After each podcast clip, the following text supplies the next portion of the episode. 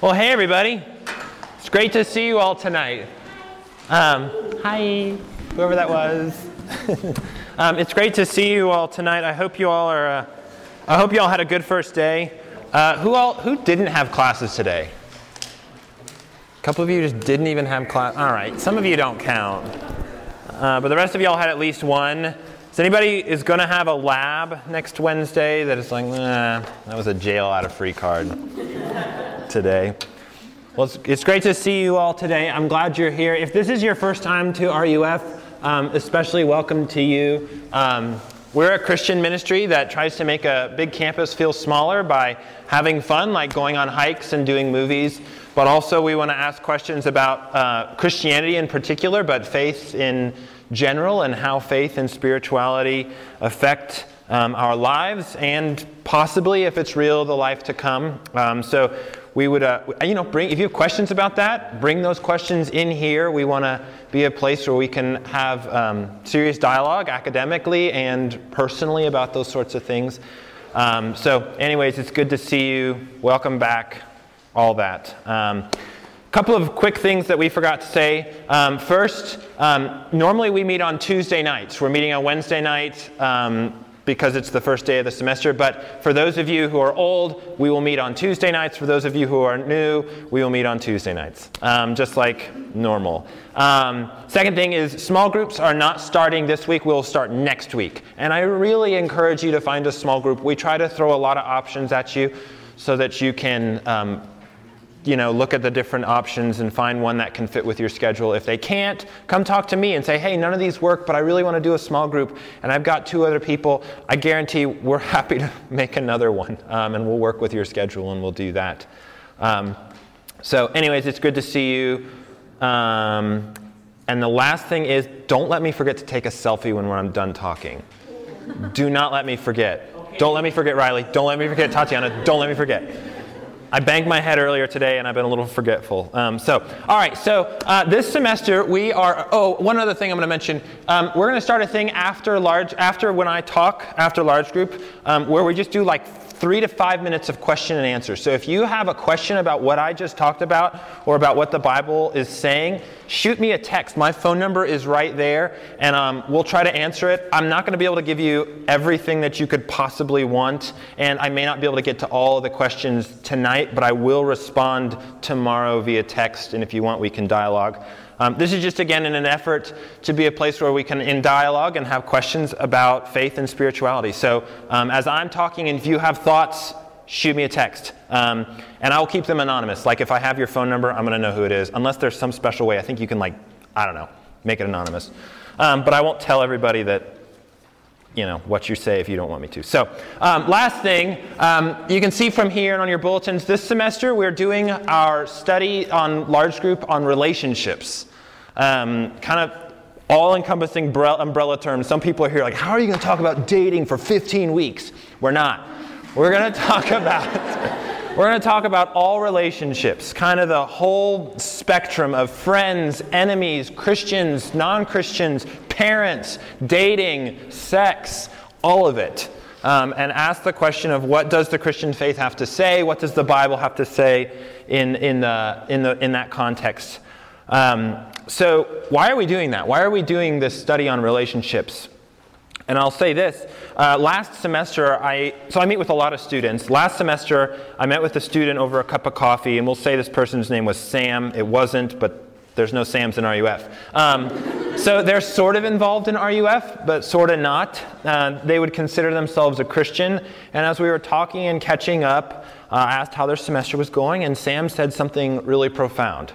She said, You know, when I came to college, I expected the hard part to be the classes. But by far the hardest part has been my relationships in and around college. If it was only the classes, this would be easy. And I was like, wow, yeah, that's pretty accurate. you know, like, um, I, I, how many of y'all feel that way? Where you're like, the hard part of school is the relationships. Like, yeah, y'all take hard classes like anatomy and Calc 2 and dynamics and OChem, microeconomics. Those are tough subjects. But if I were to bet, hear what I'm saying, not what I'm not saying, those aren't the things that keep you up at night. Now, they do keep you up at night. but like really, truly keep you up at night. Um, the things that keep you up at night are your relationships, right? Uh, your relationships with your parents, with your friends. What causes more tears? A fight with your parents over the phone where you slam the phone down or hit the hang up and then just be done, or getting a C on an exam? Where do you feel a greater sense of belonging in your life? When you get an A on a test, or when you have that great friend that you can play Call of Duty with or talk with until 2 a.m.? Relationships, right? When I was in college, I worked really hard in school. I went to a, a, school in New York City, and so there was a ton of pressure in academics. And so I thought, my goal here is to get a degree. I'm going to come out and be the best college student I can possibly be. And I'll be honest, I worked really hard and I got a really good education. And as I look back on my degree 10 years later, I really don't remember much about classes. I remember like one or two classes that were really influential and maybe one or two lectures. But by far, you know what I do remember from college? A devastating breakup and four guys that kept me alive through that breakup by hanging out with me every week that were my best friends and then were in my wedding and I talk with every month. Those are the things, that low and that high, that I remember from college so much more powerfully. Those two things, you know, those were so formative in me. And so relationships are unavoidable and crucial in college, and nothing will hurt you more and nothing will empower you and propel you into life than relationships. Relationships with your friends, with your parents, with your enemies, with Christians, with the church, with non Christians, with your dating partner. All of these things, those are the things that you're going to remember in college. And you know that's true even now. so, we're going to look this semester at what the Bible has to say about relationships, all of them, from parents to Christians, friends to non Christians, enemies, dating, sex, kind of all the things. And um, one of the things that I want us to do is ask hard questions about does the Bible actually have any, give it any, any traction on how do we can do relationships today. So uh, even maybe now you've got some questions, shoot me a question, and um, you know we'll dig in. So uh, if we're going to look at relationships, especially from the Christian perspective and what the Bible has to say about them, uh, we have to start with the Christian God. We have to start with kind of the, the, the person who's at the center of all of this, which is the Christian God, and that God is the center and source of all our relationships because God Himself is a relational God in the Trinity, in the Father, the Son, the Holy Spirit. And, and we'll get into that in a second.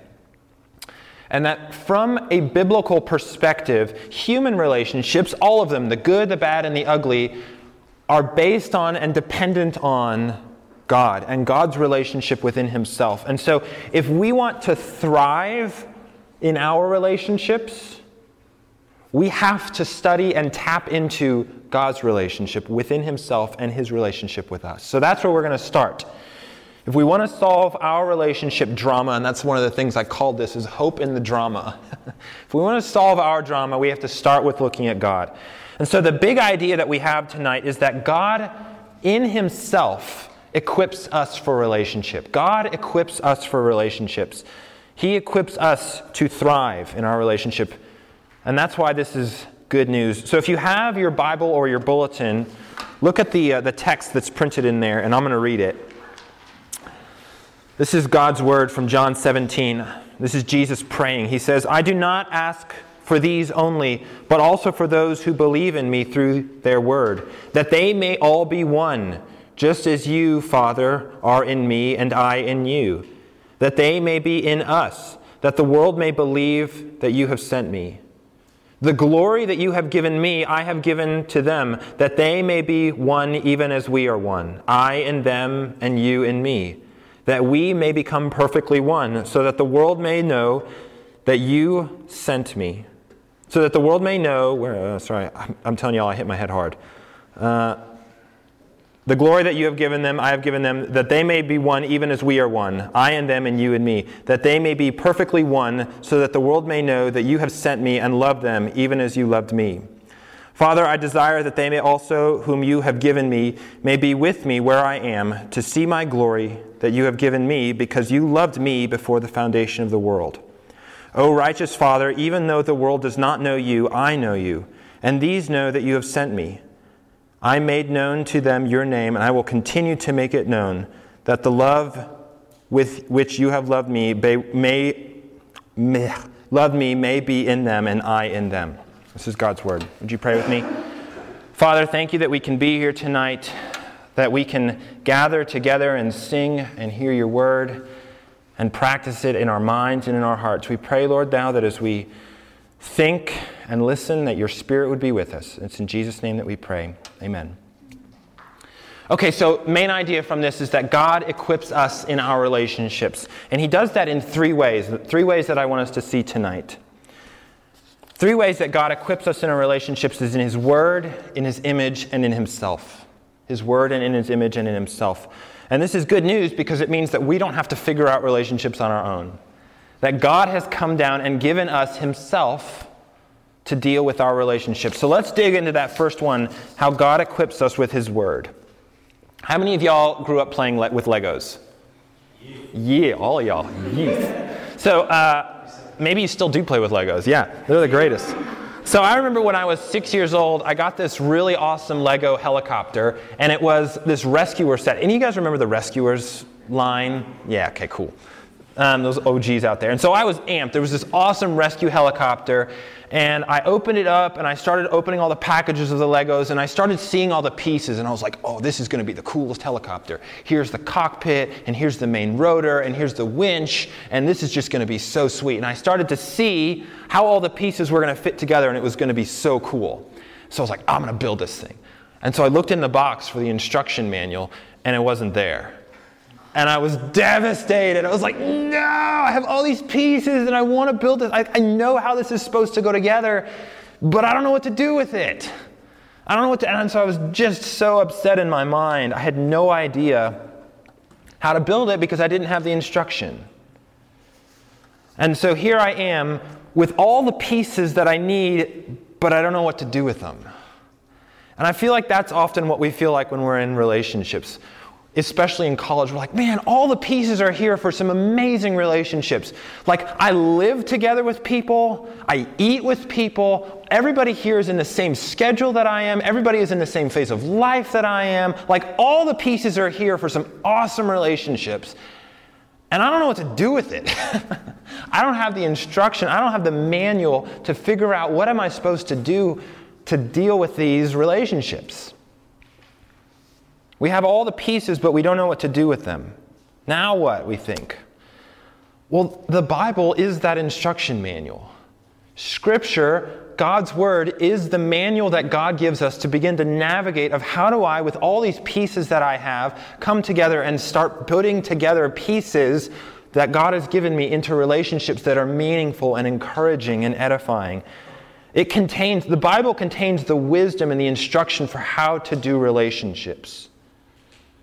It's, it contains everything that we need. And in fact, even in this little text, what we're going to see in the next points is that it gives us the resources that we need to see how God moves close to us in relationship and how we can move closer to each other in relationship. That the Bible becomes that instruction manual. And so, what does that mean? It means we should pay attention to it. It means that you and I, if we want to be engaging in our relationships, finding hope in the drama and, well, what did I say? Ho- yeah, hope in the drama and growth, in it, then we need to pay attention to what this book says. That we're not going to be able to just figure it out together, that we need to pay attention to what God has given us. So that's kind of my plug for those of you who are maybe here for the first time. Like, come back. Pay attention to what this book says because this is the instruction manual for how to deal with relationships with your family, with your siblings, with your friends. And it's a gift from God. God gives us Scripture as the instruction manual. It's the first thing that God gives us for relationship. The second thing that God gives us is His image. So, one of my favorite movies is called The Hunt for the Wilderpeople. Has anyone seen it? You've seen it? What? Yes! Oh my gosh. it's got 96% on Rotten Tomatoes. It's a great movie. It's really, really good. It's really weird. it's directed by, how do you say his name? Tai, tai Waititi? That guy who does the Rock Man in Ragnarok, who's great. Anyways, whatever. You're all looking like I'm dead. All right, so, anyways, it's it's a great movie. It's called Hunt for the Wilderpeople. 10 of 10 would recommend. Um, anyways, it's set in New Zealand, and it's about this troubled teen named Ricky who's in the delinquency system, and uh, he's just kind of getting passed around. And finally, he gets adopted by this rural mountain man who lives in the bush in New Zealand, and his name's Heck. And so uh, he runs, he's in the bush and he hates Heck, and so he's like, I'm running away. So he runs away into the bush and uh, into the New Zealand bush and um, clearly, you know, he's this urban kid who has no capacity to survive in the wilds of New Zealand. And so Heck goes after him. And uh, so they, uh, you know, they're in the bush, and I won't give away the movie, but they have to survive in the bush for a long, long time. And uh, Heck knows how. And so one night, Heck brings in this line of fish and slaps it down on a fire. And Ricky just says, How do you know how to live in the bush? And Heck just says, I don't know, you just do. You have the knack. You have the knack. That's the word he uses. And what the knack is, it's kind of this thing that's built around, that, that's a theme of the movie. It's kind of this instinctive ability to survive and thrive in the bush. And a good part of the movie is Heck teaching Ricky how to survive, basically forming in him the knack to survive in the bush. And that Heck is forming and shaping Ricky for life in the bush. And it's interesting because Ricky has sort of the knack, but it needs to be developed in him. He can live on the streets, but he needs to have it molded to live in the bush. And I was watching and I was like, wow, you know what? Humans are kind of the same way. We kind of have sort of the knack for relationships. We know, like, sort of how to do this, but it needs to be nursed and it needs to be formed in us, right? Now, why do we have the knack, kind of? But not fully? Well, the Bible's answer to that is because we're made in the image of God. Genesis 1 talks about that, and it says that we are made like God, which means, again, that we have to start back at what is God like? Who is God? And it's, it's this that God, that God starts as the knack of, for relationships because God is relationship within Himself. Now, strap in because this is a little hard to understand, but this is really important. In theology, we use this word called perichoresis. Perichoresis, it's a Greek word meaning many in one, like think choral. So, you know, peri means alongside and choral meaning together or, you know, singing together. So, together in one. And so basically, it means that God is this multi personal unity kind of blended together in perfect union. So, perichoresis is the mutual indwelling and self giving of each person in the Trinity. It's the Father's love for the Son, and the Son's love for the Spirit, and the Spirit's love for the Father, all just sort of swirling around each other in delight and in love and in self giving. It's the each person of the Trinity dancing and delighting around each other, constantly pouring out and saying, God, I love the Son. God, I love the Father. God, I love the Spirit. And you see that in this text that I just read, right? Jesus is talking to his Father, and he's saying over and over, verse 21, that they may be one, just as you, Father, are in me, and I in you. Verse 26, I have made known to them your name, and I will continue to make it known, that the love which you have loved me may be in them. Verse 22, the glory that you have given me, I have given to them, that they may be one even as we are one. That the, the Trinity is moving, it's a moving being surrounding itself in love and giving. Each person in the Trinity loves and gives itself fully to the other persons in the Trinity so tightly, so completely that it's just that it might as well be one. And this is the mystery of the Christian doctrine of the Trinity. That the love of, the God, of God is extended in towards the love of God. And here's what's interesting is that that love that's what God starts to give towards us in the knack. That God's relational union within Himself, God makes us in, in His image so that we have that same capacity towards loving and towards unity, towards each other and towards God. That's the knack. That we, that we have that in our very core because we are made in God's image. Genesis 1 says that we are made in God's image, and so therefore, God, as a relational God, makes us as relational people towards God and towards each other. So, like Heck, God has the knack for relationship, and like Heck, God trains us and shapes and forms in us the capacity for relationships, that we have been trained with the knack. And so Jesus here is praying that as Christians that we would reflect God's own unity and harmony within himself, but within our lives. Within us as a Christian community, within us as a college community, within us as in families, as couples. That we would have this love that God has within himself. And this is uniquely Christian good news. Because it's not saying that you have to go out and love other people, basically just like screaming into the void of the universe, hey, I hope you can love someone really well and just conjure up love. No, it's saying that all you do is you tap into the life source of what the universe is, which is God Himself. And as you reflect and meditate on that, then you have the capacity within you and through God and through Christ to love others. Every other religion, every other philosophy in the world says, hey, drum up the, the force to deal with your relationship drama on your own. Christianity says, no, the only way that you're going to start to deal with your relationship drama is by tapping into what you are in God and what God is for you. And as you do that, you can begin to deal with relationship drama. But only that way. And that leads us to our third and final point. God gives us His Word as the manual for our relationship. He gives us the knack in Him is the image given to us, and finally, in himself. Look at verses 22 and 23 again. The glory that you have given me, I have given to them, that they may be one, even as we are one. I in them, and you in me, that they may be perfectly one, so that the world may know that you have sent me and loved them, even as you have loved me. So there's so much happening in these verses, and you could go through them literally word by word to try and understand what's going on here. But the big picture is this what these verses are saying is that Jesus is God Himself, that mutual loving within itself, come down to earth to bring us into that perfect relationship.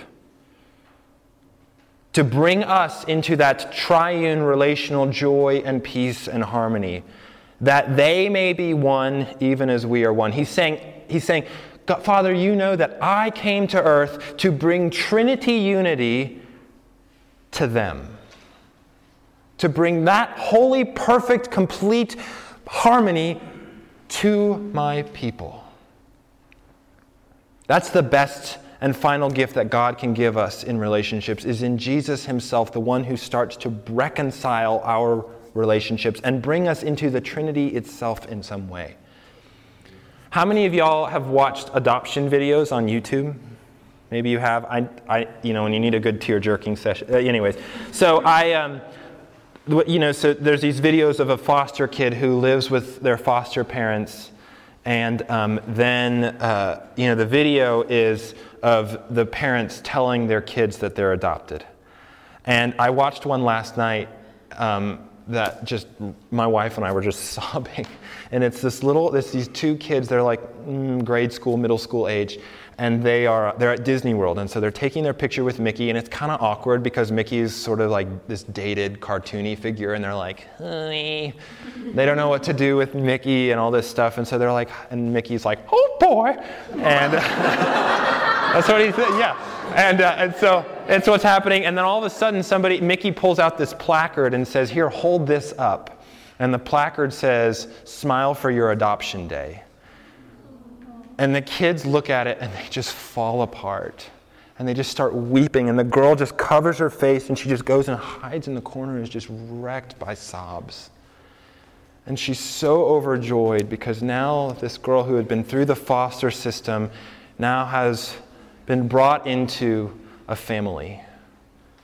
And she has she's she's one. She's she's part of a bigger a bigger love. And my wife and I were watching it last night, and we were both just weeping because it's so beautiful. Y'all, that's what Christianity is. That's what Jesus is. Jesus literally is our adoption into the life and the love of the Trinity, our being brought into that relational harmony. Jesus is our adoption sign that says you are now a part of the God's holy family. You are welcomed into his harmony together. Jesus means, literally, the Bible says it is our adoption into God Himself. The Trinity knows how to love each other so well, and they want to welcome us into their love. And that when you get in that, you get to be a part of that family. Y'all, that is a soul nourishing reality that when you think hard and feel hard about it, that can empower you to move into broken relationships and move into healthy relationships with power beyond anything you can conjure. Not only that, but all of the broken relationships on this earth, Jesus felt all of them. That's the whole point of what Jesus came for. Jesus was rejected and hated by his enemies. Jesus was abandoned by his friends. Jesus' family didn't understand him and even rejected them. Jesus suffered every single piece of a broken relationship so that we could experience the unity and the joy of the Trinity itself. First with God and then with each other. Over and over again in this passage, Jesus says, I in them and them in me, that they may be one as we are one. All of this is Jesus saying, The reason I came to earth was to deal with your and my relationships problems, and that the solution is nothing less than the unity, the joy, and the harmony and the peace of God Himself offered to you and me. That's what Christianity offers. The perfectly one. So, what do we see in this passage? We see that God gives us the gifts, the resources that we need to deal with our relationships. He gives us His Word as the manual, He gives us the knack, His image, and He gives us Jesus. Y'all, if, as we go into this semester, those things will empower us to start talking very practically about how you and I can deal with relationships with our roommates, with our enemies, with our friends, with our parents, with our boyfriends, with our girlfriends, with our exes, all of those things. So I hope you come back and I hope you pay attention and you'll look and see how Christianity can help you in your relationships. Would you pray with me? Father in heaven, thanks for this word. I pray that you would use it, equip us to deal with relationships by your Son through your spirits. In Jesus' name that we pray. Amen. All right, let's see if I have any texts. I didn't get any texts. Cool. if y'all have texts or questions, text me. guys